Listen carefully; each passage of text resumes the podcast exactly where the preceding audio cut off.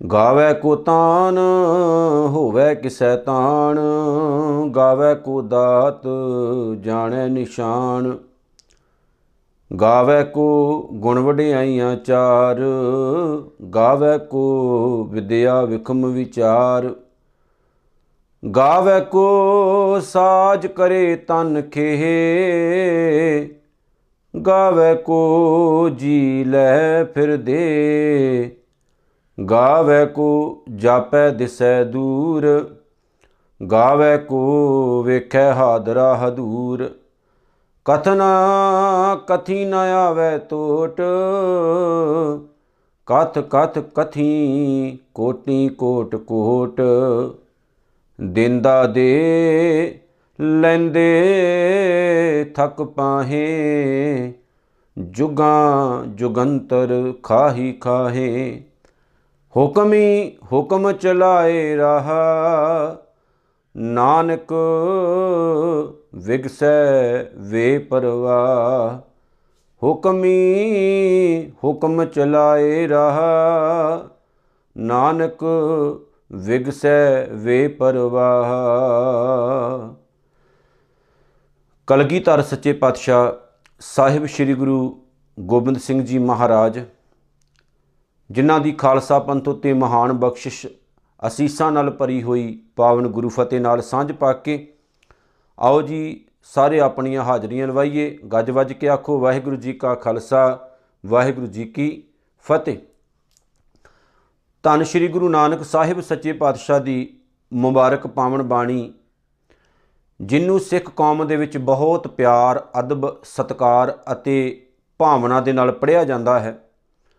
ਉਹ ਪਾਵਨ ਬਾਣੀ ਜਿਨ੍ਹਾਂ ਨੇ ਮਹਾਨ ਸ਼ਹੀਦਾਂ ਨੂੰ ਜਨਮ ਦਿੱਤਾ, ਉਹ ਪਾਵਨ ਬਾਣੀ ਜਿਸ ਨੇ ਮਹਾਨ ਕਰਨੀ ਵਾਲੇ ਗੁਰਸਿੱਖਾਂ ਨੂੰ ਪ੍ਰਗਟ ਕੀਤਾ।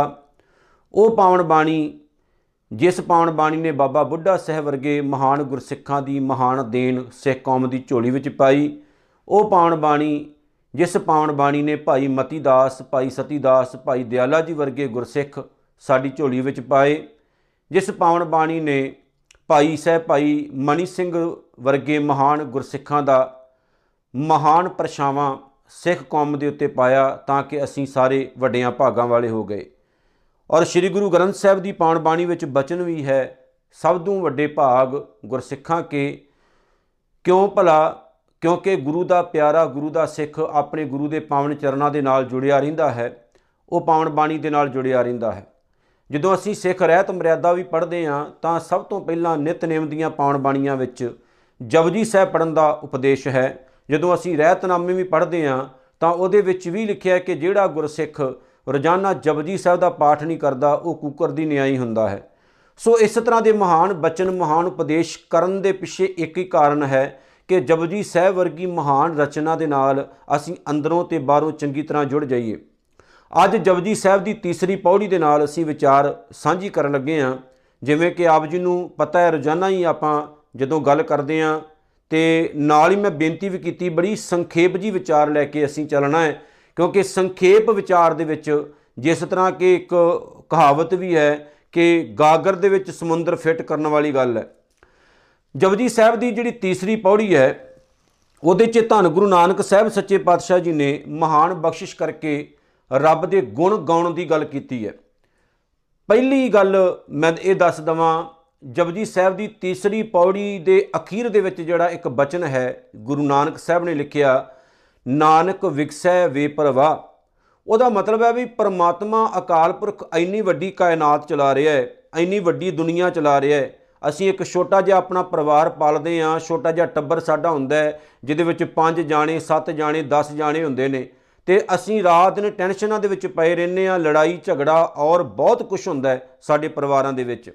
ਔਰ ਟੈਨਸ਼ਨਾਂ ਇੱਥੋਂ ਤੱਕ ਵੱਧ ਜਾਂਦੀਆਂ ਨੇ ਕਿ ਕਈ ਵਾਰ ਇਨਸਾਨ ਆਤਮ ਹੱਤਿਆ ਕਰ ਲੈਂਦਾ ਹੈ, ਲੜਾਈ ਝਗੜੇ ਤੋਂ ਖਿਹੜਾ ਛਡਾਉਣ ਦੇ ਲਈ ਆਪਣੇ ਪਰਿਵਾਰ ਤੱਕ ਛੱਡ ਕੇ ਚਲਾ ਜਾਂਦਾ ਹੈ। ਕਿਉਂਕਿ ਪਰਿਵਾਰ ਪਾਲਣਾ ਬਹੁਤ ਵੱਡੀ ਗੱਲ ਹੈ। ਲੇਕਿਨ ਜਦੋਂ ਅਸੀਂ ਗੁਰੂ ਗ੍ਰੰਥ ਸਾਹਿਬ ਨੂੰ ਪੜ੍ਹਦੇ ਹਾਂ, ਤਾਂ ਸਤਿਗੁਰੂ ਜੀ ਕਹਿੰਦੇ ਨੇ ਕਿ ਆ ਜਿਹੜੀ ਦੁਨੀਆ ਹੈ ਨਾ, ਸਾਰਾ ਸੰਸਾਰ ਹੈ, ਇਹ ਵੀ ਪਰਮਾਤਮਾ ਦਾ ਇੱਕ ਪਰਿਵਾਰ ਹੈ। ਪਰਮਾਤਮਾ ਦੀ ਇੱਕ ਫੈਮਿਲੀ ਹੈ ਤੇ ਵਾਹਿਗੁਰੂ ਅਕਾਲ ਪੁਰਖ ਆਪਣੀ ਫੈਮਿਲੀ ਨੂੰ, ਆਪਣੇ ਪਰਿਵਾਰ ਨੂੰ ਬੜੇ ਵਧੀਆ ਤਰੀਕੇ ਨਾਲ ਪਾਲ ਰਿਹਾ ਹੈ। ਤੇ ਪਾਲਦਾ ਹੋਇਆ ਪਰਮਾਤਮਾ ਕਦੇ ਵੀ ਗੁੱਸੇ ਵਿੱਚ ਨਹੀਂ ਆਉਂਦਾ ਤੇ ਨਾ ਹੀ ਕਦੇ ਨਾਰਾਜ਼ ਹੁੰਦਾ ਹੈ ਤੇ ਨਾ ਹੀ ਕਿਸੇ ਦੇ ਨਾਲ ਘਿਰਣਾ ਕਰਦਾ ਹੈ ਤੇ ਨਾ ਹੀ ਕਦੇ ਕਿਸੇ ਨੂੰ ਮਾੜਾ ਬੋਲਦਾ ਹੈ, ਨਾ ਹੀ ਕਦੇ ਕਿਸੇ ਦਾ ਮਾੜਾ ਕਰਦਾ ਹੈ। ਇਨਸਾਨ ਦਾ ਮਾੜਾ ਉਹਦੇ ਆਪਣੇ ਕਰਮ ਕਰਦੇ ਹੁੰਦੇ ਨੇ, ਇਨਸਾਨ ਦਾ ਮਾੜਾ ਕਦੇ ਪਰਮਾਤਮਾ ਨਹੀਂ ਕਰਦਾ। ਜਦੋਂ ਮੈਂ ਅੱਜ ਇਸ ਪਾਵਨ ਬਾਣੀ ਦੀ ਵਿਚਾਰ ਪੜ੍ਹ ਰਿਹਾ ਸੀ ਤੇ ਮਨ ਦੇ ਵਿੱਚ ਇੱਕ ਗੱਲ ਪੈਦਾ ਹੋਈ ਵੀ ਅਕਾਲ ਪੁਰਖ ਵਾਹਿਗੁਰੂ ਨੇ ਇੰਨੀ ਵੱਡੀ ਕਾਇਨਾਤ ਸਾਜੀ ਹੈ। ਉਸ ਕਾਇਨਾਤ ਦੇ ਵਿੱਚ ਤਰ੍ਹਾਂ ਤਰ੍ਹਾਂ ਦੇ ਜੀਵ ਪੈਦਾ ਕੀਤੇ ਨੇ ਪ੍ਰਮਾਤਮਾ ਨੇ। ਜਿਸ ਤਰ੍ਹਾਂ ਸਤਿਗੁਰੂ ਦੀ ਪਾਵਨ ਬਾਣੀ ਕਹਿੰਦੀ ਹੈ ਬਿਰਖਿਆ ਹੇਠ ਸਭ ਜੰਤ ਇਕੱਠੇ, ਇੱਕ ਤੱਤੇ, ਇੱਕ ਬੋਲਣ ਮਿੱਠੇ। ਕਿ ਇਸ ਸੰਸਾਰ ਦੇ ਵਿੱਚ ਨਾ ਆ ਜਿਹੜੀ ਦੁਨੀਆ ਹੈ, ਜਿਹਨੂੰ ਕਿ ਦਰਖਤ ਦਾ ਨਾਮ ਦਿੱਤਾ ਹੈ ਪਾਵਨ ਬਾਣੀ ਵਿੱਚ, ਕਈ ਤਰ੍ਹਾਂ ਦੇ ਜੀਵ ਵਸਦੇ ਨੇ, ਕਈ ਤੱਤੇ ਬੋਲਦੇ ਨੇ ਤੇ ਕਈ ਮਿੱਠੇ ਬੋਲਦੇ ਨੇ। ਜਦੋਂ ਅਸੀਂ ਪਾਵਨ ਬਾਣੀ ਦੇ ਜਰੀਏ ਇਤਿਹਾਸ ਵੱਲ ਵਾਚਦੇ ਹਾਂ, ਨਿਗਾਹ ਮਾਰਦੇ ਹਾਂ, ਤੇ ਇਤਿਹਾਸ ਦੇ ਵਿੱਚੋਂ ਵੀ ਸਾਨੂੰ ਬਹੁਤ ਕੁਝ ਮਿਲਦਾ ਹੈ ਵੀ ਗੁਰੂ ਰਾਮਦਾਸ ਸਾਹਿਬ ਦੇ ਘਰ ਦੇ ਵਿੱਚ ਜਿਹੜੇ ਬੱਚੇ ਪੈਦਾ ਹੁੰਦੇ ਨੇ, ਜੇ ਅਸੀਂ ਸੁਭਾਅ ਦੇਖੀਏ, ਗੁਰੂ ਅਰਜਨ ਸਾਹਿਬ ਦਾ ਤੇ ਬੜਾ ਮਿੱਠਾ ਸੁਭਾਅ ਹੈ, ਤੇ ਜੇ ਅਸੀਂ ਸੁਭਾਅ ਦੇਖੀਏ, ਪ੍ਰਿਥੀ ਚੰਦ ਦਾ ਤੇ ਬਹੁਤ ਖੱਟਾ ਸੁਭਾਅ ਹੈ, ਬਹੁਤ ਕੌੜਾ ਹੈ, ਉਹ ਹਮੇਸ਼ਾ ਹੀ ਜਿਹੜਾ ਉਹ ਫਿੱਕੇ ਬੋਲ ਬੋਲਦਾ ਰਿਹਾ ਸੋ ਅਕਾਲ ਪੁਰਖ ਵਾਹਿਗੁਰੂ ਨੇ ਤਰ੍ਹਾਂ ਤਰ੍ਹਾਂ ਦੀ ਇਹ ਕਾਇਨਾਤ ਸਾਜੀ ਹੈ, ਤਰ੍ਹਾਂ ਤਰ੍ਹਾਂ ਦੀ ਦੁਨੀਆ ਪੈਦਾ ਕੀਤੀ ਹੈ। ਜੇ ਤੁਸੀਂ ਇੱਕ ਦਰਖਤ ਦੇ ਪੱਤੇ ਵੀ ਵੇਖਦੇ ਹੋ ਨਾ, ਹਰ ਇੱਕ ਪੱਤੇ ਦਾ ਜਿਹੜਾ ਰੂਪ ਹੁੰਦਾ ਹੈ, ਉਹਦੀ ਸ਼ਕਲ ਹੁੰਦੀ ਹੈ, ਭਿੰਨ ਹੁੰਦੀ ਹੈ। ਹਰ ਇੱਕ ਪੱਤੇ ਦਾ ਰੂਪ ਕੋਈ ਨਾ ਕਿਤੇ ਨਾ ਕਿਤੇ ਵੱਖਰਾ ਹੁੰਦਾ ਹੈ, ਭਿੰਨਤਾ ਜ਼ਰੂਰ ਹੁੰਦੀ ਹੈ। ਪਰਮਾਤਮਾ ਨੇ, ਅਕਾਲ ਪੁਰਖ ਨੇ ਜਿੰਨੇ ਵੀ ਸੰਸਾਰ 'ਚ ਜੀਵ ਪੈਦਾ ਕੀਤੇ ਨੇ, ਜੇ ਇੱਕ ਛੋਟੀ ਜੀ ਐਗਜ਼ਾਮਪਲ ਲਈਏ ਤਾਂ ਫਿੰਗਰਪ੍ਰਿੰਟ ਹਰ ਇੱਕ ਬੰਦੇ ਦੇ ਵੱਖਰੇ ਹੈ ਫਿੰਗਰਪ੍ਰਿੰਟ ਹਰ ਬੰਦੇ ਦੇ ਵੱਖਰੇ ਹੈ। ਕਿਸੇ ਵੀ ਇਨਸਾਨ ਦਾ ਫਿੰਗਰਪ੍ਰਿੰਟ ਦੂਸਰੇ ਬੰਦੇ ਦੇ ਨਾਲ ਮੈਚ ਨਹੀਂ ਖਾਂਦਾ। ਕਿਸੇ ਵੀ ਇਨਸਾਨ ਦਾ ਸੁਭਾਅ ਦੂਸਰੇ ਨਾਲ ਮੈਚ ਨਹੀਂ ਕਰਦਾ। ਕਿਸੇ ਵੀ ਇਨਸਾਨ ਦਾ ਚਾਲ ਚੱਲਣ ਦੂਸਰੇ ਨਾਲ ਮੈਚ ਨਹੀਂ ਕਰਦਾ। ਸਮਝੌਤਾ ਗੱਲ ਵੱਖਰੀ ਹੁੰਦੀ ਹੈ, ਪਰ ਜੇਕਰ ਧਿਆਨ ਮਾਰ ਕੇ ਵੇਖਿਆ ਜਾਵੇ ਤਾਂ ਹਰ ਇੱਕ ਬੰਦੇ ਦੀ ਸ਼ਕਲ ਵੱਖਰੀ, ਸੂਰਤ ਵੱਖਰੀ ਤੇ ਸੀਰਤ ਵੱਖਰੀ। ਸੂਰਤ ਭਾਵ ਸ਼ਕਲ ਸੀਰਤ ਭਾਵ ਜੀਵਨ, ਆਚਰਣ, ਹਰ ਬੰਦੇ ਦਾ ਵੱਖੋ ਵੱਖਰਾ ਹੁੰਦਾ ਹੈ। ਤੇ ਕਿਸੇ ਵੀ ਇਨਸਾਨ ਨੂੰ ਦੂਸਰੇ ਨਾਲ ਆਪਾਂ ਕੰਪੈਰੀਜ਼ਨ ਨਹੀਂ ਕਰਦੇ, ਮਲਾਉਨੇ ਨਹੀਂ ਆ, ਕਿਉਂਕਿ ਵੱਖੋ ਵੱਖਰੇ ਤਰ੍ਹਾਂ ਦੇ ਜੀਵ ਪੈਦਾ ਹੋਏ ਨੇ। ਗੁਰੂ ਨਾਨਕ ਸਾਹਿਬ ਕਹਿੰਦੇ ਨੇ, ਤਰ੍ਹਾਂ ਤਰ੍ਹਾਂ ਦੇ ਜੀਵ ਇਸ ਸੰਸਾਰ 'ਚ ਅਕਾਲ ਪੁਰਖ ਵਾਹਿਗੁਰੂ ਨੇ ਪੈਦਾ ਕੀਤੇ ਨੇ, ਜਿਹੜੇ ਕਿ ਉਸ ਅਕਾਲ ਪੁਰਖ ਵਾਹਿਗੁਰੂ ਨੂੰ ਜਦੋਂ ਗਾਉਂਦੇ ਨੇ, ਉਹਦੇ ਗੁਣ ਗਾਇਨ ਕਰਦੇ ਨੇ, ਤੇ ਗੁਰੂ ਨਾਨਕ ਸਾਹਿਬ ਕਹਿੰਦੇ ਨੇ, ਹਰ ਬੰਦਾ ਆਪਣੇ ਸੁਭਾਅ ਮੁਤਾਬਕ ਗੁਣ ਗਾਇਨ ਕਰਦਾ ਹੈ। ਜਿਸ ਤਰ੍ਹਾਂ ਸਤਿਗੁਰੂ ਨੇ ਆਖਿਆ, ਆਪਣੀ ਪਾਵਨ ਬਾਣੀ 'ਚ ਕਿ ਗਾਵੇ ਕੋ ਤਾਨ ਹੋਵੇ ਕਿਸੈ ਤਾਨ ਜਿਹੜਾ ਬੰਦਾ ਯੋਧਾ ਹੈ ਨਾ, ਬਲਸ਼ਾਲੀ ਹੈ, ਤਾਕਤਵਰ ਹੈ, ਉਹ ਪ੍ਰਮਾਤਮਾ ਦੇ ਬਾਰੇ ਜਦੋਂ ਕਥਨ ਕਰਦਾ ਹੈ, ਗੁਣ ਗਾਉਂਦਾ ਹੈ ਰੱਬ ਦੇ, ਤੇ ਉਹ ਕਹਿੰਦਾ ਵੀ ਪ੍ਰਮਾਤਮਾ ਬੜਾ ਵੱਡਾ ਯੋਧਾ ਹੈ। ਰੱਬ ਬੜਾ ਵੱਡਾ ਬਲ, ਬਲਸ਼ਾਲੀ ਹੈ, ਬੜਾ ਵੱਡਾ ਤਾਕਤਵਰ ਹੈ ਪ੍ਰਮਾਤਮਾ। ਕਿਉਂਕਿ ਉਹਨੂੰ ਇੰਨੀ ਕੁ ਤਾਕਤ ਮਿਲੀ ਹੈ, ਇੰਨਾ ਵੱਡਾ ਯੋਧਾ ਬਣ ਗਿਆ ਹੈ ਕਿ ਉਹਨੂੰ ਪ੍ਰਮਾਤਮਾ ਦੇ ਗੁਣ ਗਾਉਣ ਦੇ ਵਕਤ ਉਹਦੀ ਜ਼ੁਬਾਨ ਤੇ ਬਾਰ-ਬਾਰ ਇਹੋ ਹੀ ਗੱਲ ਨਿਕਲਦੀ ਹੈ ਵੀ ਪ੍ਰਮਾਤਮਾ ਬੜਾ ਵੱਡਾ ਯੋਧਾ ਹੈ, ਬੜਾ ਵੱਡਾ ਬਲਸ਼ਾਲੀ ਹੈ। ਉਹਦੀ ਤਾਕਤ ਦੇ ਮੂਹਰੇ ਕੋਈ ਬੰਦਾ ਖੜ ਨਹੀਂ ਸਕਦਾ, ਇਹ ਸੱਚ ਹੈ। ਪਰਮਾਤਮਾ ਦੀ ਤਾਕਤ ਦੇ ਅੱਗੇ ਬੰਦੇ ਦੀ ਤਾਕਤ ਕੁਝ ਵੀ ਨਹੀਂ ਹੈ। ਰੱਬ ਦੀ ਤਾਕਤ ਜਦੋਂ ਬੰਦੇ ਉੱਤੇ ਜ਼ੋਰ ਪਾਉਂਦੀ ਹੈ ਨਾ, ਤਾਂ ਬੰਦਾ ਹੱਥ ਜੋੜ ਕੇ ਖੜਾ ਹੋ ਜਾਂਦਾ ਹੈ, ਕਿਉਂਕਿ ਬੰਦੇ ਦੇ ਪੱਲੇ ਕੁਝ ਵੀ ਨਹੀਂ। ਜਿਵੇਂ ਬਾਬਾ ਕਬੀਰ ਸਾਹਿਬ ਨੇ ਆਖਿਆ ਇੱਕ ਜਗ੍ਹਾ ਤੇ ਕਿ ਜਲ ਤੇ ਥਲ ਕਰ, ਥਲ ਤੇ ਕੂਆਂ, ਕੂਪ ਤੇ ਮੇਰ ਕਰਾਵੇ। ਅਕਾਲ ਪੁਰਖ ਵਾਹਿਗੁਰੂ ਕੁਝ ਵੀ ਕਰ ਸਕਦਾ ਹੈ। ਉਹ ਭਾਵੇਂ ਧਰਤੀ ਤੇ ਬੈਠੇ ਹੋਏ ਨੂੰ ਅਸਮਾਨ ਤੇ ਚੜਾ ਦਵੇ ਤੇ ਅਸਮਾਨ ਤੇ ਚੜੇ ਹੋਏ ਨੂੰ ਧਰਤੀ ਤੇ ਸੁੱਟ ਦਵੇ, ਉਹਦੀ ਮਰਜ਼ੀ ਹੈ। ਪਰ ਬੰਦਾ ਕਈ ਵਾਰ ਮਾੜੀ ਮੋਟੀ ਤਾਕਤ ਬੰਦੇ ਦੇ ਕੋਲ ਆ ਜਾਵੇ ਨਾ, ਛੋਟੀਆਂ ਛੋਟੀਆਂ ਜੀਆਂ ਗੱਲਾਂ ਨੇ ਸਾਡੀ ਲਾਈਫ ਦੀਆਂ। ਛੋਟੀ ਜੀ ਕੁਰਸੀ ਜੇਕਰ ਕਿਸੇ ਬੰਦੇ ਨੂੰ ਮਿਲ ਜਾਵੇ ਤੇ ਉਹਦਾ ਹੰਕਾਰ ਜਿਹੜਾ ਹੈ ਨਾ, ਉਹ ਸਿਰੇ ਚੜ ਜਾਂਦਾ ਹੈ। ਥੋੜਾ ਜਿਹਾ ਮਾਣ, ਸਤਕਾਰ ਉਹਨੂੰ ਮਿਲ ਜਾਵੇ ਨਾ, ਉਹਦਾ ਹੰਕਾਰ ਸਿਰੇ ਚੜ ਜਾਂਦਾ ਹੈ ਤੇ ਉਹਦੀ ਬੋਲਬਾਣੀ ਵਿਗੜ ਜਾਂਦੀ ਹੈ। ਪਹਿਲਾਂ ਉਹ ਬੰਦਾ ਨਾਰਮਲ ਗੱਲ ਕਰਦੇ ਆ ਇੱਕ ਬੰਦਾ ਪਿੰਡ ਦਾ ਸਰਪੰਚ ਨਹੀਂ ਬਣਿਆ ਹੁੰਦਾ। ਉਹ ਆਮ ਗਲੀਆਂ ਵਿੱਚ ਸਾਡੇ ਵਾਂਗੂ ਵਿਚਰਦਾ ਹੁੰਦਾ ਹਰ ਬੰਦੇ ਦੇ ਮੂਹਰੇ ਉਹ ਹੱਥ ਜੋੜਦਾ ਹੁੰਦਾ ਹਰ ਕਿਸੇ ਨਾਲ ਬਹਿ ਕੇ ਖਾਣਾ ਖਾ ਸਕਦਾ ਹੁੰਦਾ ਪਰ ਜਦੋਂ ਉਹ ਸਰਪੰਚ ਬਣ ਜਾਂਦਾ ਨਾ, ਤਾਂ ਉਹਨੂੰ ਪੁੱਛ ਕੇ ਵੇਖੋ, ਕਹਿੰਦਾ ਵੀ ਮੇਰੇ ਵਰਗਾ ਕੋਈ ਹੈ ਹੀ ਨਹੀਂ। ਇੱਕ ਆਮ ਬੰਦਾ ਹੁੰਦਾ ਹੈ ਕੱਲ ਨੂੰ ਜੇ ਕੋਈ ਐਮਪੀ ਬਣ ਜਾਵੇ ਜਾਂ ਕਿਸੇ ਹੋਰ ਕੁਰਸੀ ਤੇ ਬਹਿ ਜਾਵੇ ਐਮਐਲਏ ਬਣ ਜਾਵੇ ਨਾ, ਉਹਦੀ ਪਾਵਰ ਵੱਧ ਜਾਂਦੀ ਹੈ, ਉਹਦੀ ਆਕੜੀ ਵੱਧ ਜਾਂਦੀ, ਹੰਕਾਰ ਵੱਧ ਜਾਂਦਾ ਹੈ। ਇਸ ਤਰ੍ਹਾਂ ਹੀ ਇਹ ਲੈਵਲ ਗੁਰੂ ਘਰਾਂ ਦੇ ਵਿੱਚ ਵੀ ਹੈ। ਸੰਗਤ ਵਿੱਚ ਆਮ ਬੰਦੇ ਆਉਂਦੇ ਹੁੰਦੇ ਨੇ। ਪਰ ਜਦੋਂ ਕਿਸੇ ਆਮ ਬੰਦੇ ਨੂੰ ਸੰਗਤ ਪਿਆਰ ਨਾਲ ਬਿਠਾ ਦਵੇ ਵੀ ਅੱਜ ਤੋਂ ਬਾਅਦ ਤੁਸੀਂ ਗੁਰੂ ਘਰ ਦੇ ਮੇਨ ਸੇਵਾਦਾਰ ਹੋ ਤੁਹਾਨੂੰ ਅਸੀਂ ਪ੍ਰਧਾਨ ਬਣਾਉਨੇ ਆ ਪਹਿਲੀ ਤਾਂ ਗੱਲ ਵੀ ਗੁਰਦੁਆਰਾ ਸਾਹਿਬ ਦਾ ਪ੍ਰਧਾਨ ਕੋਈ ਨਹੀਂ ਹੁੰਦਾ। ਪ੍ਰਧਾਨ ਕਮੇਟੀ ਦੇ ਹੁੰਦੇ ਨੇ ਗੁਰਦੁਆਰੇ ਦੇ ਨਹੀਂ ਹੁੰਦੇ। ਕਈ ਵਾਰ ਲੋਕ ਸ਼ਬਦ ਵਰਦੇ ਨੇ ਆ ਫਲਾਣਾ ਬੰਦਾ ਗੁਰਦੁਆਰੇ ਦਾ ਪ੍ਰਧਾਨ ਆ ਜੀ। ਹਾਂਜੀ ਮੈਂ ਫਲਾਣੇ ਗੁਰਦੁਆਰੇ ਦਾ ਪ੍ਰਧਾਨ ਆ। ਜੇ ਤੂੰ ਫਲਾਣੇ ਗੁਰਦੁਆਰੇ ਦਾ ਪ੍ਰਧਾਨ ਆ ਤੇ ਫਿਰ ਗੁਰੂ ਗੁਰੂ ਸਾਹਿਬ ਦੀ ਕੀ ਅ, ਜਿਹੜੀ ਉਪਾਧੀ ਹੈ ਪ੍ਰਧਾਨ ਤਾਂ ਤੂੰ ਹੋ ਗਿਆ। ਪ੍ਰਧਾਨ ਕੋਈ ਬੰਦਾ ਕਿਸੇ 4 10 15 ਜੇ 20 ਬੰਦਿਆਂ ਦਾ ਹੋ ਸਕਦਾ ਹੈ। ਕੁਝ ਮੈਂਬਰ ਹੁੰਦੇ ਨੇ, ਉਹ ਮੈਂਬਰ ਇੱਕ ਬੰਦੇ ਨੂੰ ਪ੍ਰਮੁੱਖ ਥਾਪਦੇ ਨੇ, ਉਹ ਪ੍ਰਧਾਨ ਬਣ ਜਾਂਦਾ ਹੈ। ਉਹ ਕਮੇਟੀ ਦਾ ਪ੍ਰਧਾਨ ਹੁੰਦਾ ਹੈ, ਨਾ ਕਿ ਉਹ ਗੁਰਦੁਆਰੇ ਦਾ ਪ੍ਰਧਾਨ ਹੁੰਦਾ ਹੈ। ਜਦੋਂ ਤਾਂ ਉਹ ਆਮ ਹੁੰਦਾ ਹੈ, ਫਿਰ ਤਾਂ ਕੋਈ ਪ੍ਰੋਬਲਮ ਨਹੀਂ। ਆਮ ਹੁੰਦਾ ਹੈ, ਫਿਰ ਤਾਂ ਉਹ ਹੱਥ ਜੋੜੇਗਾ ਸਾਰਿਆਂ ਦੇ ਸਾਹਮਣੇ। ਗੁਰੂ ਘਰ ਦੇ ਕਥਾਵਾਚਕਾਂ ਦੇ ਸਾਹਮਣੇ, ਗੁਰੂ ਘਰ ਦੇ ਸੇਵਾਦਾਰਾਂ ਦੇ ਸਾਹਮਣੇ। ਪਰ ਜਦੋਂ ਉਹਨੂੰ ਕੁਰਸੀ ਮਿਲ ਜਾਂਦੀ ਹੈ ਤੇ ਉਸ ਬੰਦੇ ਦਾ ਹੰਕਾਰ ਤੁਸੀਂ ਵੇਖੋ ਆ ਸਤਵੇਂ ਅਸਮਾਨ ਤੇ ਜਾ ਕੇ ਪਹੁੰਚ ਜਾਂਦਾ ਤੇ ਉਹ ਕਹਿੰਦਾ ਹੈ, ਮੈਂ ਹੀ ਮੈਂ ਆ ਤੁਸੀਂ ਕੌਣ ਹੋ? ਟਿੱਚ ਸਮਝਣਾ ਸ਼ੁਰੂ ਕਰ ਦਿੰਦਾ ਏ ਉਹ। ਸਤਿਗੁਰੂ ਨੇ ਆਪਣੀ ਪਾਵਨ ਬਾਣੀ 'ਚ ਇੱਕ ਗੱਲ ਸਮਝਾਈ ਹੈ ਕਿ ਬੰਦਿਆ ਯਾਦ ਰੱਖੀ ਜਿਸ ਪ੍ਰਮਾਤਮਾ ਨੇ ਤੈਨੂੰ ਧਰਤੀ ਤੋਂ ਚੁੱਕ ਕੇ ਆਕਾਸ਼ ਤੇ ਚੜਾਇਆ ਉਹੀ ਚੱਕ ਕੇ ਤੈਨੂੰ ਥੱਲੇ ਮਾਰੇਗਾ। ਤੇ ਜਦੋਂ ਸਾਨੂੰ ਥੋੜੀ ਬਹੁਤੀ ਪਾਵਰ ਮਿਲ ਜਾਂਦੀ ਹੈ ਤੇ ਹੰਕਾਰ ਵਿੱਚ ਨਹੀਂ ਆਉਣਾ ਚਾਹੀਦਾ ਵੀ ਸਾਨੂੰ ਪਾਵਰ ਮਿਲ ਗਈ ਜੀ ਆਪਾਂ ਕੁਝ ਵੀ ਕਰ ਸਕਦੇ ਹਾਂ। ਖਾਸ ਤੌਰ ਤੇ ਉਹਨਾਂ ਲੋਕਾਂ ਨੂੰ ਮੈਂ ਲਾਹਨਤਾਂ ਪਾਉਣਾ ਜਿਹੜੇ ਗੁਰੂ ਘਰ ਦੇ ਸੇਵਾਦਾਰਾਂ ਦੇ ਬਾਰੇ ਜ- ਗਲਤ ਬਿਆਨਬਾਜ਼ੀ ਕਰਨ ਲੱਗ ਪੈਂਦੇ ਨੇ। ਸੇਵਾਦ ਗੁਰੂ ਘਰ ਦੇ ਕਥਾਵਾਚਕ ਜਾਂ ਗੁਰੂ ਘਰ ਦੇ ਗ੍ਰੰਥੀ ਸਹਿਬਾਨ ਜਾਂ ਗੁਰੂ ਘਰ ਦੇ ਸੇਵਾਦਾਰ ਤੁਹਾਨੂੰ ਚਾਹ ਪਿਲਾਉਣ ਵਾਲੇ ਜਿਹੜੇ ਆ, ਉਹ ਵੇਟਰ ਨਹੀਂ ਹੁੰਦੇ। ਉਹਨਾਂ ਨੂੰ ਆਪਣੇ ਵੇਟਰ ਜਾਂ ਚਾਹ ਪਿਲਾਉਣ ਵਾਲੇ ਨਾ ਸਮਝਿਆ ਕਰੋ ਵੀ ਬਾਬਾ ਜੀ ਚਾਹ ਬਣਾ ਕੇ ਲੈ ਕੇ ਆਓ ਜੀ, ਬੜੀ ਠੰਡੀ ਹੋ ਗਈ ਆ। ਜੇ ਤੁਹਾਨੂੰ ਪਾਵਰ ਜਾਂ ਸ਼ਕਤੀ ਮਿਲੀ ਹੈ ਤਾਂ ਉਹਦਾ ਸਹੀ ਇਸਤੇਮਾਲ ਕਰੋ, ਨਾ ਕਿ ਗਲਤ ਇਸਤੇਮਾਲ ਕਰੋ। ਹੁਣ ਆਪਾਂ ਆਪਣੀ ਗੱਲ ਵੱਲ ਆ ਜਾਂਦੇ ਆ ਗੁਰੂ ਨਾਨਕ ਸਾਹਿਬ ਕਹਿੰਦੇ ਨੇ, ਗਾਵੇ ਕੋ ਤਾਨ ਹੋਵੇ ਕਿਸੈ ਤਾਨ ਇੱਕ ਤਾਕਤਵਰ ਬੰਦਾ ਜਿਹੜਾ ਰੱਬ ਨਾਲ ਅੰਦਰੋਂ ਜੁੜਿਆ ਹੋਇਆ ਨਾ, ਉਹ ਪ੍ਰਮਾਤਮਾ ਦੇ ਚਰਨਾਂ 'ਚ ਨਮਸਕਾਰ ਕਰਕੇ ਗੱਲ ਕਹੇਗਾ, ਹੇ ਅਕਾਲ ਪੁਰਖ ਵਾਹਿਗੁਰੂ, ਪ੍ਰਭੂ ਪ੍ਰਮਾਤਮਾ ਜੀ, ਤੁਹਾਡੀ ਤਾਕਤ ਦੇ ਸਾਹਮਣੇ ਮੇਰੀ ਤਾਕਤ ਕਿਸੇ ਵੀ ਕੰਮ ਦੀ ਨਹੀਂ। ਗਾਵੇ ਕੋ ਦਾਤ ਜਾਣੈ ਨਿਸ਼ਾਨ।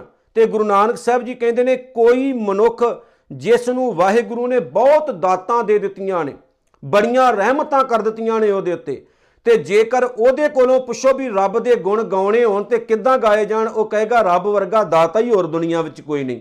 ਇਹ ਸੱਚ ਹੈ। ਅ, ਪ੍ਰਮਾਤਮਾ ਇੱਕ ਦਾਤਾ ਹੈ ਜਿਹੜਾ ਸਾਨੂੰ ਦਾਤਾਂ ਦਿੰਦਾ ਹੈ ਤੇ ਅਸ- ਅਸੀਂ ਦਾਤਾਂ ਲੈ ਲੈ ਕੇ ਮੁੱਕਰ ਜਾਂਦੇ ਆ ਲੇਕਿਨ ਮਾਲਕ ਦਾਤਾਂ ਦਿੰਦਾ ਹੋਇਆ ਥੱਕਦਾ ਨਹੀਂ ਹੈ। ਗਾਵੇ ਕੋ ਗੁਣ ਵਡਿਆਈਆਂ ਚਾਰ। ਕੋਈ ਇਹ ਗਾਉਂਦਾ ਹੈ ਕਿ ਰੱਬ ਬੜਾ ਸੋਹਣਾ ਹੈ ਰੱਬ ਵਿੱਚ ਬੇਅੰਤ ਗੁਣ ਨੇ, ਰੱਬ ਦੀਆਂ ਵਡਿਆਈਆਂ ਬੜੀਆਂ ਸੋਹਣੀਆਂ ਨੇ। ਜਿਹੜਾ ਅੰਦਰੋਂ ਸੋਹਣਾ ਹੋਵੇਗਾ, ਉਹਨੂੰ ਪ੍ਰਮਾਤਮਾ ਵੀ ਸੋਹਣਾ ਲੱਗਦਾ ਹੈ। ਜਿਹਦੇ ਅੰਦਰ ਗੁਣ ਹੁੰਦੇ ਨੇ, ਉਹਦੇ ਵਿੱਚ ਰੱਬ ਐਸੀ ਤਾਕਤ ਪੈਦਾ ਕਰ ਦਿੰਦਾ ਹੈ ਕਿ ਉਹ ਰੱਬ ਦੇ ਗੁਣ ਹੀ ਗਾਉਂਦਾ ਰਹਿੰਦਾ ਹੈ। ਤੇ ਜਿਹੜਾ ਆਪ ਅੰਦਰੋਂ ਬਾਹਰੋਂ ਸੜਿਆ ਹੋਇਆ ਹੈ, ਉਹਨੂੰ ਤਾਂ ਰੱਬ ਦੇ ਵਿੱਚ ਵੀ ਖਾਮੀਆਂ ਦਿਸਣੀਆਂ ਸ਼ੁਰੂ ਹੋ ਜਾਂਦੀਆਂ ਨੇ। ਸਤਿਗੁਰੂ ਕੀ ਕਹਿੰਦੇ ਨੇ, ਗਾਵੇ ਕੋ ਵਿਦਿਆ ਵਿਖਮ ਵਿਚਾਰ। ਕਈ ਐਸੇ ਨੇ ਜਿਹੜੇ ਖੋਜੀ ਨੇ। ਜਿਨ੍ਹਾਂ ਦੇ ਕੋਲ ਐਜੂਕੇਸ਼ਨ ਹੈ ਜਿਨ੍ਹਾਂ ਨੇ ਆਪਣੀ ਜ਼ਿੰਦਗੀ ਦੇ ਕੁਝ ਸਾਲ ਐਜੂਕੇਸ਼ਨ ਦੇ ਉੱਤੇ ਅ, ਬਤੀਤ ਕੀਤੇ ਨੇ ਪੜ੍ਹਾਈਆਂ ਕੀਤੀਆਂ ਨੇ ਜਿਨ੍ਹਾਂ ਨੂੰ ਪ੍ਰਮਾਤਮਾ ਨੇ ਗੁਣ ਪੈਦਾ ਕਰ ਦਿੱਤੇ ਜਿਨ੍ਹਾਂ ਦੇ ਅੰਦਰ ਗਿਆਨ ਦੇ ਦਿੱਤਾ ਉਹ ਫਿਰ ਕੀ ਕਰਦੇ ਨੇ? ਉਹਨਾਂ ਨੂੰ ਅਕਾਲ ਪੁਰਖ ਵਾਹਿਗੁਰੂ ਵੀ ਇੱਕ ਬੜਾ ਵੱਡਾ ਵਿਦਵਾਨ ਦਿਸਦਾ ਹੈ।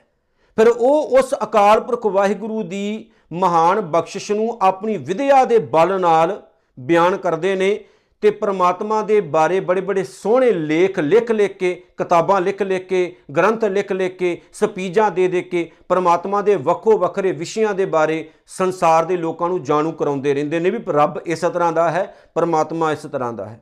ਗਾਵੇ ਕੋ ਸਾਜ ਕਰੇ ਤਨ ਖੇ। ਕੋਈ ਇਨਸਾਨ ਜਿਹਨੂੰ ਸੰਸਾਰ ਦੀ ਅਸਲੀਅਤ ਦੀ ਸਮਝ ਲੱਗ ਗਈ ਹੈ, ਉਹ ਇਹ ਗੱਲ ਕਹੇਗਾ ਵੀ ਪ੍ਰਮਾਤਮਾ ਹੀ ਪੈਦਾ ਕਰਦਾ ਹੈ ਤੇ ਪ੍ਰਮਾਤਮਾ ਹੀ ਬੰਦੇ ਨੂੰ ਸੁਆਹ ਕਰ ਦਿੰਦਾ ਹੈ। ਲੇਕਿਨ ਜਿਹੜਾ ਬੰਦਾ ਪ੍ਰਮਾਤਮਾ ਤੋਂ ਬੇਮੁਖ ਹੈ, ਉਹ ਕਹੇਗਾ, ਨਹੀਂ, ਸਾਰਾ ਕੁਝ ਅਸੀਂ ਹੀ ਕਰਨ ਵਾਲੇ ਹਾਂ। ਪਰ ਯਾਦ ਰੱਖਿਓ, ਜਿਹੜਾ ਪ੍ਰਮਾਤਮਾ 1 ਮਿੰਟ 'ਚ ਬੰਦਾ ਪੈਦਾ ਕਰ ਸਕਦਾ ਹੈ, ਉਹ 1 ਮਿੰਟ ਤੋਂ ਪਹਿਲਾਂ ਪਹਿਲਾਂ ਬੰਦੇ ਨੂੰ ਖੇ ਸਵਾਹ ਵੀ ਕਰ ਸਕਦਾ ਹੈ। ਕਦੇ ਵੀ ਹਉਮੈ ਜਾਂ ਹੰਕਾਰ ਨਹੀਂ ਕਰਨਾ ਚਾਹੀਦਾ। ਗਾਵੇ ਕੋ ਜੀ ਲੈ ਫਿਰ ਦੇ। ਕੋਈ ਇਹ ਗਾ ਰਿਹਾ ਕਿ ਪ੍ਰਮਾਤਮਾ ਹੀ ਜਿੰਦ ਦਿੰਦਾ ਹੈ ਤੇ ਪ੍ਰਮਾਤਮਾ ਹੀ ਵਾਪਸ ਲੈ ਲੈਂਦਾ ਹੈ। ਗਾਵੇ ਕੋ ਜਾਪੈ ਦਿਸੈ ਦੂਰ। ਕੋਈ ਇਹ ਗਾਉਂਦਾ ਹੈ ਕਿ ਪ੍ਰਮਾਤਮਾ ਵਾਹਿਗੁਰੂ ਬਹੁਤ ਦੂਰ ਦਿਸਦਾ ਹੈ। ਉਹਦੀ ਆਪਣੀ ਸੋਚ ਹੈ। ਉਹਨੂੰ ਪ੍ਰਮਾਤਮਾ ਦੂਰ ਦਿਸਦਾ ਹੈ। ਪਰ ਗਾਵੇ ਕੋ ਵੇਖੇ ਹਾਦਰਾ ਦੂਰ। ਕਈ ਐਸੇ ਨੇ ਜਿਨ੍ਹਾਂ ਨੂੰ ਪ੍ਰਮਾਤਮਾ ਜਿਹੜਾ ਹੈ ਹੱਥ ਤੋਂ ਵੀ ਨੇੜੇ ਦਿਸਦਾ ਹੈ। ਜਿਵੇਂ ਬਾਬਾ ਰਵਿਦਾਸ ਸਾਹਿਬ ਕਹਿੰਦੇ ਨੇ, ਕਹੋ ਰਵਿਦਾਸ, ਹਾਥ ਪੈ ਨੇੜੇ, ਸਹਜੇ ਹੋਏ ਸੋਈ। ਕਈ ਕਹਿੰਦੇ ਨੇ, ਰੱਬ ਸਤਵੇਂ ਆਕਾਸ਼ ਵਿੱਚ ਹੈ। ਜਿਵੇਂ ਇਸਲਾਮ ਮੰਨਦਾ ਹੈ। ਕਈ ਕਹਿੰਦੇ ਨੇ, ਪ੍ਰਮਾਤਮਾ ਜਿਹੜਾ ਬਹੁਤ ਦੂਰ ਹੈ ਪਰ ਗੁਰੂ ਨਾਨਕ ਸਾਹਿਬ ਕਹਿੰਦੇ ਨੇ, ਰੱਬ ਤਾਂ ਤੇਰੇ ਹੱਥ ਤੋਂ ਵੀ ਨੇੜੇ ਆ ਗੁਰਮਖਾ, ਉਹਨੂੰ ਅੱਖ ਪੁੱਟ ਕੇ ਵੇਖ, ਰੱਬ ਕਿਤੇ ਦੂਰ ਨਹੀਂ ਗਿਆ ਹੋਇਆ। ਕਥਨਾ ਕਥੀ ਨਾ ਆਵੇ ਟੋਟ ਕਥ ਕਥ, ਕਥੀ, ਕੋਟੀ, ਕੋਟ ਕੋਟ। ਮਾਲਕ ਜੀ ਕਹਿੰਦੇ ਨੇ, ਉਸ ਵਾਹਿਗੁਰੂ ਦੇ ਹੁਕਮ ਨੂੰ ਮੈਂ ਬੜੀ ਵਾਰ ਬਿਆਨ ਕੀਤਾ ਹੈ ਤੇ ਦੁਨੀਆ ਦੇ ਬਹੁਤ ਸਾਰੇ ਲੋਕ ਬਿਆਨ ਕਰ ਰਹੇ ਨੇ। ਲੇਕਿਨ ਉਸ ਵਾਹਿਗੁਰੂ ਪ੍ਰਭੂ, ਪਰਮਾਤਮਾ ਦਾ ਹੁਕਮ ਕੋਈ ਸਹੀ ਮਾਇਨੇ 'ਚ ਬਿਆਨ ਨਹੀਂ ਕਰ ਸਕਿਆ। ਇੱਕ ਵਾਰ ਨਹੀਂ, ਕਰੋੜਾਂ ਵਾਰ ਕਰੋੜਾਂ ਵਾਰ ਕਰੋੜਾਂ ਕਰੋੜਾਂ ਜੀਵਾਂ ਨੇ ਉਸ ਪਰਮਾਤਮਾ ਦੇ ਗੁਣ ਨੂੰ, ਉਹਦੀਆਂ ਵਡਿਆਈਆਂ ਨੂੰ, ਉਹਦੇ ਹੁਕਮ ਨੂੰ ਬਿਆਨ ਕਰਨ ਦੀ ਕੋਸ਼ਿਸ਼ ਕੀਤੀ ਹੈ, ਪਰ ਸਹੀ ਤਰ੍ਹਾਂ ਪਰਮਾਤਮਾ ਵਰਣਨ ਨਹੀਂ ਕੀਤਾ ਜਾ ਸਕਦਾ। ਦਿੰਦਾ ਦੇ ਲੈਂਦੇ ਤੱਕ ਪਾਹੇ, ਉਹ ਅਕਾਲ ਪੁਰਖ ਸਾਰੇ ਜੀਵਨ ਨੂੰ ਦਾਤਾਂ ਦਿੰਦਾ ਹੈ। ਅਸੀਂ ਲੈ ਲੈ ਕੇ ਖਾਂਦੇ ਆ ਲੇਕਿਨ ਅਸੀਂ ਥੱਕ ਜਾਂਦੇ ਆ ਰੱਬ ਨਹੀਂ ਜੇ ਥੱਕਦਾ। ਸਾਡੀ ਜ਼ੁਬਾਨ ਰਹਿ ਜਾਂਦੀ ਹੈ, ਹੱਥ ਰਹਿ ਜਾਂਦੇ ਨੇ, ਦੰਦ ਰਹਿ ਜਾਂਦੇ ਨੇ, ਅਸੀਂ ਬੁੱਢੇ ਹੋ ਜਾਂਦੇ ਆ ਮਰ ਜਾਂਦੇ ਆ ਲੇਕਿਨ ਪਰਮਾਤਮਾ ਆਪਣੀਆਂ ਦਾਤਾਂ ਫਿਰ ਵੀ ਦੇਈ ਜਾਂਦਾ ਹੈ, ਦੇਈ ਜਾਂਦਾ ਹੈ। ਜੁਗਾ ਜੁਗੰਤਰ ਖਾਹੀ ਖਾਹੇ, ਹੁਣ ਤੋਂ ਨਹੀਂ, ਜਦੋਂ ਤੋਂ ਸੰਸਾਰ ਪੈਦਾ ਹੋਇਆ, ਉਦੋਂ ਤੋਂ ਲੈ ਕੇ ਹੁਣ ਤੱਕ ਅਸੀਂ ਖਾਂਦੇ ਹੀ ਆ ਰਹੇ ਆ ਉਹ ਦਿਨ ਦਾ ਹੋਇਆ ਨਹੀਂ ਥੱਕਦਾ, ਅਸੀਂ ਲੈਂਦੇ ਹੋਏ ਥੱਕ ਵੀ ਜਾਂਦੇ ਆ ਤੇ ਰੱਬ ਨੂੰ ਗਾਲਾਂ ਵੀ ਕੱਢਣ ਲੱਗ ਪੈਂਦੇ ਆ ਹੁਕਮੀ ਹੁਕਮ ਚਲਾਏ ਰਾ। ਗੁਰੂ ਨਾਨਕ ਸਾਹਿਬ ਕਹਿੰਦੇ ਉਹ ਅਕਾਲ ਪੁਰਖ ਵਾਹਿਗੁਰੂ ਜਿਹਦੇ ਹੁਕਮ ਦੇ ਦੁਆਰਾ ਸੰਸਾਰ ਦੀ ਕਾਰ ਚੱਲ ਰਹੀ ਹੈ ਦੁਨੀਆ ਚੱਲ ਰਹੀ ਹੈ ਉਹਦੇ ਹੁਕਮ ਤੋਂ ਬਗੈਰ ਸਿਆਣੇ ਕਹਿੰਦੇ ਨੇ ਪੱਤਾ ਨਹੀਂ ਹਿਲਦਾ ਭਾਵ। ਅਸੀਂ ਉਹਦੇ ਹੁਕਮ ਤੋਂ ਬਗੈਰ ਕਿਸੇ ਵੀ ਜੋਗੇ ਨਹੀਂ। ਸਾਰਾ ਸੰਸਾਰ ਉਹਦੇ ਆਰਡਰ 'ਚ ਹੁਕਮ 'ਚ ਉਹਦੇ ਸੰਵਿਧਾਨ 'ਚ ਉਹਦੇ ਨਿਯਮ 'ਚ ਉਹਦੀ ਬਣਾਈ ਹੋਈ ਅ, ਕਿਰਤ ਦੇ ਅਧੀਨ ਹੀ ਚੱਲ ਰਿਹਾ ਹੈ। ਸਾਡਾ ਹੱਥ ਵੀ ਉਹਦੇ ਹੁਕਮ ਵਿੱਚ ਹੀ ਹਿਲਦਾ ਹੈ, ਨਹੀਂ ਤਾਂ ਆਪਾਂ ਹਿਲਾ ਨਹੀਂ ਸਕਦੇ।